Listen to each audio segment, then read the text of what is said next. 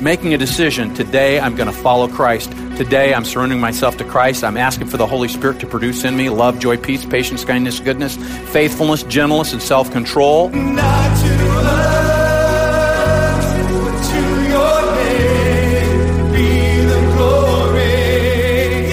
Thank you for joining us on Truth That Changes Lives. Pastor J.P. Jones is the senior pastor of Crossline Community Church in Laguna Hills, California, and a professor in biblical studies at Biola University. Today on Truth That Changes Lives, Pastor J.P. will be giving us a message from a series entitled Galatians.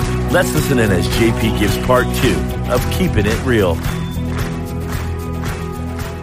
See, whatever area you're comparing yourself with with someone, you will either falsely think you're better than you are or falsely think you're worse than you are.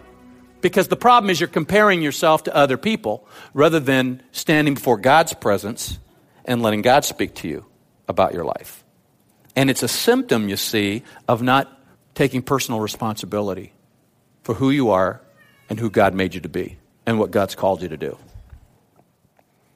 If anyone thinks he's something when he's nothing, he deceives himself. Each one should test his own actions, and then he can take pride in himself without comparing himself to somebody else. Verse 5 For each one should carry his own load. That's interesting because it says in verse 2 bear one another's burdens and thus fulfill the law of Christ. Here it says each one should carry his own load. Well, again, Paul is using kind of a play on words because there are two different words for burdens in verse 2 and load in verse 5. The word for burden is the Greek word baros, and the word for load is the Greek word phortion. One implies the overwhelming heaviness that can kind of defeat us. That's burden. The other is the stuff that's appropriate for each of our responsibilities. That's load. Sometimes in life, things become overpowering and overwhelming, and we need one another's support and help. But that doesn't deny the truth that every day there are daily responsibilities. That's our own stuff that we have to take care of. Uh, let me give you an illustration if it maybe can help. A, a picture for you. Let's say we're all students in school and we have backpacks that we carry our stuff in. And everybody here has a backpack. And we've got, you know, our books and for, for our classes and our papers and our pencils and erasers and the stuff that we need. That's all in our backpack. So we all get ready to go to school. We put our backpack on because it has our stuff in it. And we are wearing our backpacks to school. We get to class, we take our backpacks off, we go into the classroom. And while we're in the classroom, somebody comes along and puts a bunch of really heavy rocks in my backpack. So when the class is over, we all get out and we go to put on our backpacks. I go to pick mine up. It's so heavy, I can't even pick it up. Now, you have your backpack, and you need to put on your backpack, but also, you need to help me put on mine. It doesn't really matter how the rocks get there. Whether the rocks are there because I made some sinful choices, whether the rocks are there because I stepped out of God's will, whether the rocks are there because of the family I came out of and the stuff I just carry through my life, or whether it's spiritual warfare, or whether it's God's unique design to test me. It doesn't matter how the rocks get there, they create the backpack to be so heavy I can't lift it on my own and I need your help. But you help me while you're carrying your own backpack at the same time. We are to bear one another's burdens, but we're also to take care of our own load, you see. Because what this passage is telling us is that we, as followers of Christ, are to own our, our own life issues. We're to own our own feelings. We're to own our own thoughts. We're to own our emotions. We're to own our own actions at the same time caring for one another and helping one another. We need to take responsibility for our stuff. That's, that's keeping it real. That's, that's the spirit filled life in action. Here's a second thing that Paul says in this passage, in the series of these exhortations. We need to take care of those who bless us spiritually. We need to take care of those who bless us spiritually. It says in verse 6 anyone who receives instruction in the word must share all good things with his instructor. When it says those who receive instruction, it's a, it's a Greek verb kateko. It's where we get the word catechism. From the earliest church, there was a spiritual catechism principle In other words, uh, when we cross the line and we, we give our lives to Christ, we, we, we make much of that around here because God makes much about that. But that really is just the first step of a whole lot of other steps. We are all in a process of being discipled and becoming formed to become like Jesus Christ. And that's what this is describing that spiritual formation process, receiving instruction, receiving the word, receiving spiritual input, receiving encouragement, receiving the, the modeling and pastoring and shepherding and discipling and teaching of others. Now, there's an immediate context to this was the way the local church got set up. I mean, from its earliest formation, it was God's design that of the body of Christ, there would be those who would be called out by virtue of their gifts and passion and calling to teach and minister and shepherd and pastor the rest of the body. That's not just a New Testament principle, that's an Old Testament principle. That's the Levitical principle of the 12 tribes of Israel. One tribe was called out to kind of spiritually shepherd and minister and lead the other tribes, the tribe of Levi. And so the Levites had a calling to spiritually care for the rest of the tribes. And because they did that, the other tribes were to contribute financially to make it possible for them to do it. That was through tithes and offerings in the Old Testament.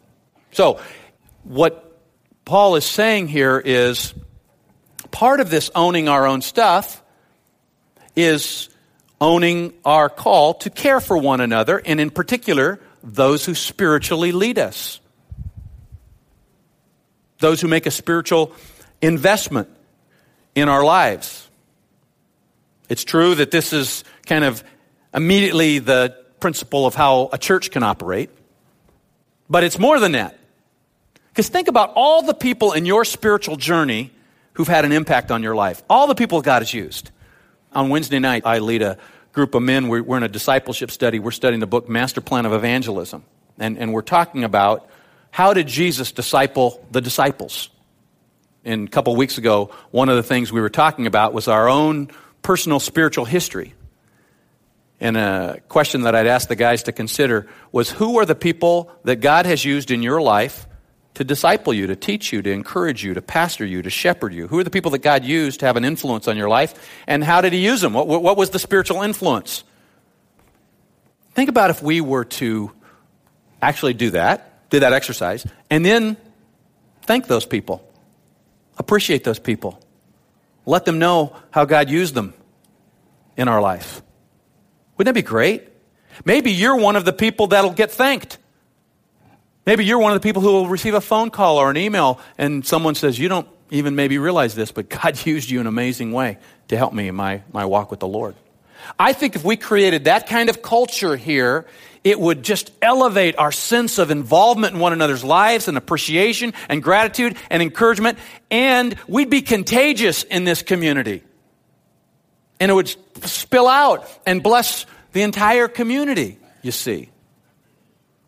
And that is exactly why God led Paul to write this to this church at Galatia. In, in the first letter, possibly, that Paul wrote, this book of Galatians. And in a letter that's filled with all these deep theological issues, he's just keeping it real and says, listen, the people that God uses to bless you, appreciate them. And if that's in a financial way, make sure you do it that way, but appreciate them and share all good things with them because it creates a culture of generosity and a culture of encouragement and a culture of blessing. We need to take personal responsibility for our stuff, and we need to take care of those who bless us spiritually. Here's a third idea of how we just keep it real. We need to take advantage of the law of reaping and sowing. We need to take advantage of this. You see, Paul has um, introduced this concept of sharing good things with those who teach us and instruct us. The idea is, is immediately financial. And what Paul does is he backs this up with a larger principle the law of reaping and sowing, or the law of sowing and reaping, depending on how you understand it. He does the same thing over in 2 Corinthians chapter 9, because in 2 Corinthians chapter 9, Paul is talking about the New Testament principle of generous giving and sacrificial giving, and he uses the same example you reap what you sow. And so he comes back to this here in Galatians chapter 6 and says, Do not be deceived. God cannot be mocked. A man reaps what he sows. The one who sows to please his sinful nature, from that nature will reap destruction. The one who sows to please the Spirit, from the Spirit will reap eternal life. Let us not become weary in doing good, for at the proper time we will reap a harvest if we do not give up. In effect, what Paul is saying is this whether the issue is financial stewardship, or any other life management, a spiritual principle that just God has said is true is this principle of sowing and reaping. And we need to be aware of it. And not only aware of it, take advantage of it. Because it can work either way. It can work for good or it can work for bad. Because it's just a principle that works. See, it's really not that complicated. If I invest my time, my talent, and my treasure in the world, I'm going to become more worldly. If I invest my time, my talent, my treasure in the Spirit, I'm going to become more spiritual. So, do you want to become more worldly or do you want to become more spiritual? It's not that complicated. You know, growing spiritually, becoming more like Christ, becoming a person of spiritual impact from a big picture perspective is not that complicated. Sow to the Spirit. And from the Spirit, you'll reap eternal life.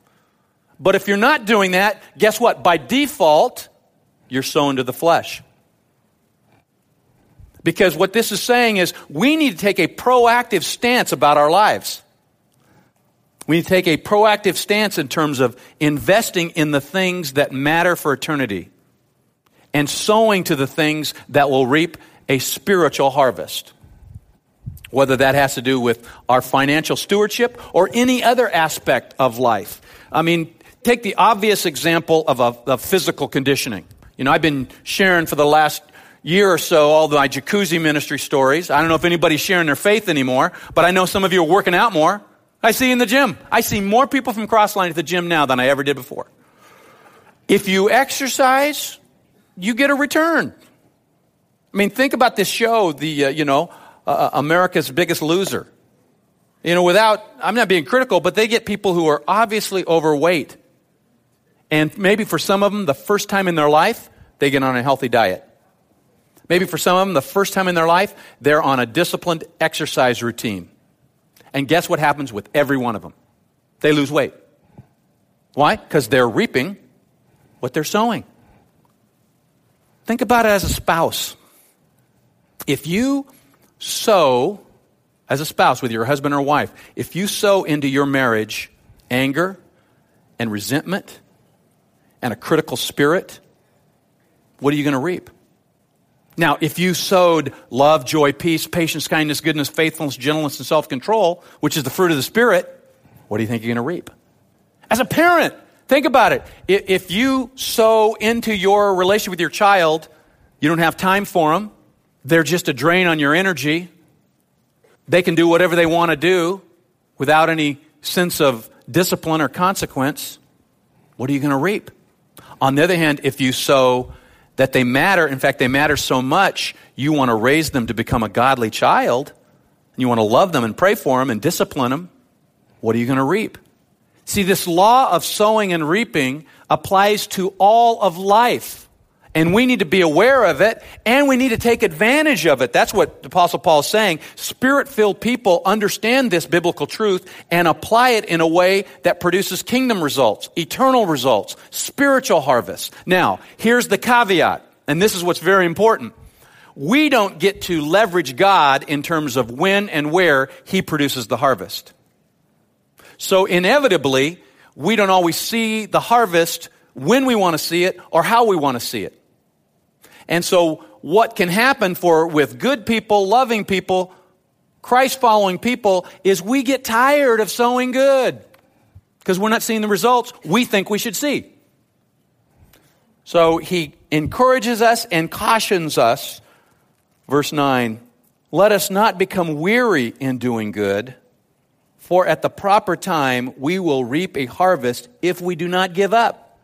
So twice he says, don't get weary of doing good and don't give up. Uh, let's just be real, keeping it real. Sometimes I get tired of doing good. I do, because I feel like it's not being appreciated. Or I feel like it's not returning what I want to return when I want it to be returned. And Paul is saying here when that happens, when you are just tired, bored, weak, frustrated from doing good, when you want to just give up, remember the law of the harvest. God will not be mocked.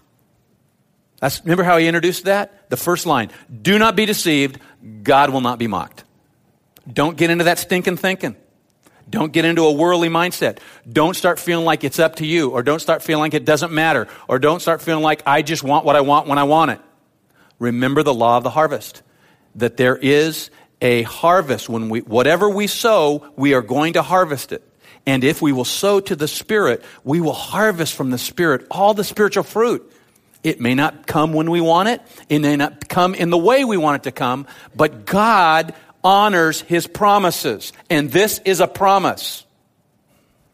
We need to encourage one another in this. We, we, need to stand side by side with one another in this, whether it's in the area of our marriages or our parenting or our spiritual lives or our desire to serve God or our desire to fulfill the Great Commission or, or it's our financial stewardship, whatever it is where we're trying to put into practice this biblical truth of sowing and reaping, we need to realize there's going to come a time, and maybe we're in it, when we're not seeing the return we think we should be seeing, but that doesn't mean God's not going to honor His word. He's going to. There is a, a non viable principle here of we reap what we sow. So let's keep on keeping on. Here's a fourth truth from this passage take the opportunity to do good to all people, especially believers. Take the opportunity to do good. It says, verse 10, Therefore, as we have opportunity, let us do good to all people, especially to those who belong to the family of believers. In effect, what Paul is doing here is he's landing this plane of keeping it real. He's been giving us a series of uh, applications, exhortations, and promises. All that are like, this is the real stuff of life in the Spirit. And then he says, therefore, it's one of those little things, if you're a Bible student, that you ought to notice. What's the therefore, therefore? It's a word that means conclusion. Or, in light of what I've said, here's the big idea application. And in light of what he's been saying in verses 3 to 9, what's the big idea application? As we have opportunity, let us do good to all people, especially those who belong to the family of believers. Do you know that as followers of Christ, we've been called to do good? Because God's good. It reflects his nature. It's all about, you know, loving God and loving people. Now, the NIV postures this kind of in a passive way, as you may have opportunity. The, the word opportunity here is the Greek term kairos. It's a term for time. There are two words, chronos and kairos. Chronos means the flow of time. We get the idea of chronology from it. Kairos also is talking about time, but time from the aspect of opportunities, moments that have potential that can either be redeemed or forgotten, missed. And the idea in this passage isn't if you have opportunity, but when you have opportunity, take it. Every day, there are opportunities to do good to somebody to your spouse, to your kids, to your neighbors, to the person at work, to the person that serves you at the restaurant, to the person you talk to while you're pumping gas. I mean, we run into people all the time, either personally or on the phone or through email. We have the opportunity to do good. Do we take it? You see? And that's the command of Galatians 6 here. This is where he's saying all this is kind of leading up to this. Do good. And every window of opportunity there is, take it to the fullest, especially with believers.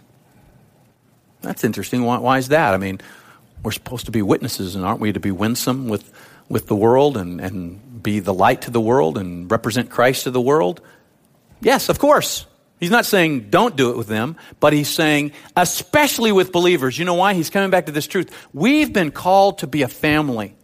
We have a spiritual bond in Christ that is going to last for eternity. And right now it's a laboratory to figure out how to make it work, and in eternity it'll work perfectly.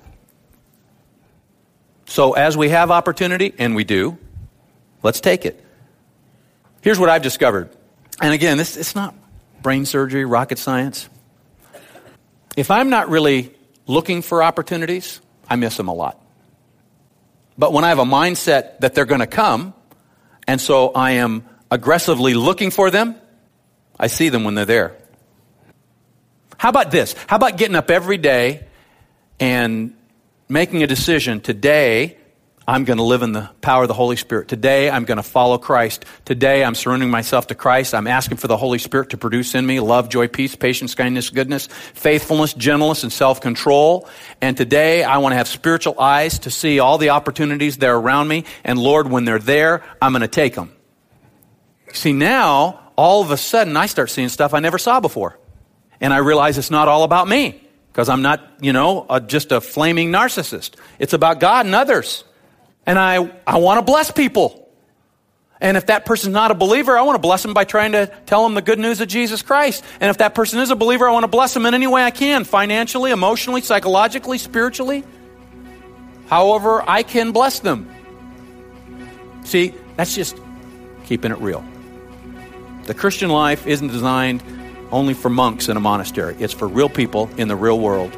And when we live it out, we get the opportunity to do good to everybody, and especially to believers.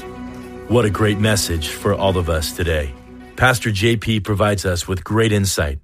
That is why we'd like to make it available to you on CD.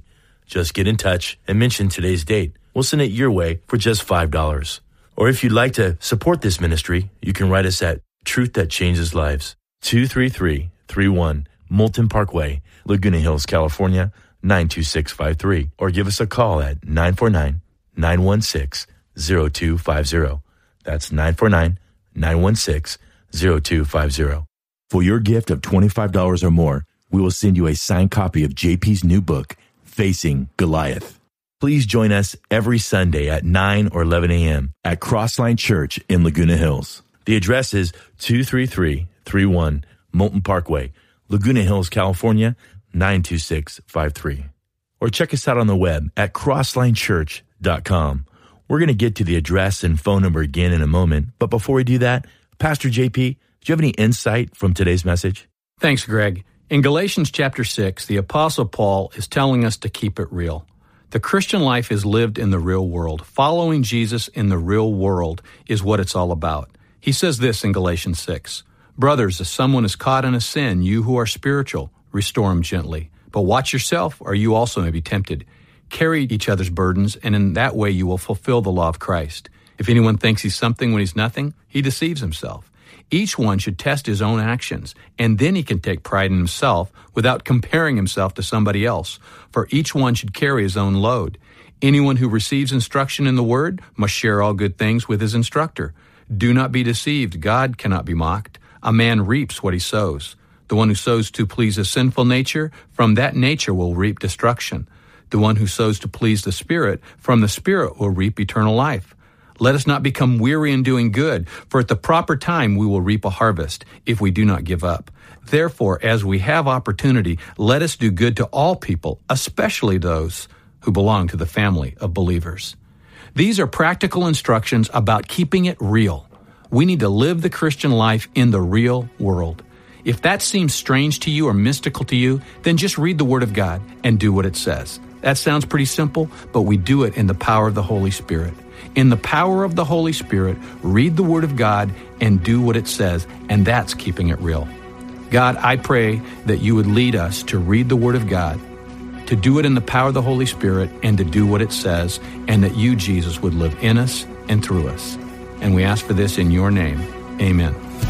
We want to help you in your relationship with Christ. Please get in touch with us at Truth That Changes Lives, 23331 Moulton Parkway, Laguna Hills, California, 92653. Or call us at 949-916-0250. On the internet, you will find us at crosslinechurch.com. We hope to see you at one of our services every Sunday at our new campus in Laguna Hills. For more information and directions, please go to crosslinechurch.com. Please join us next time on Truth That Changes Lives.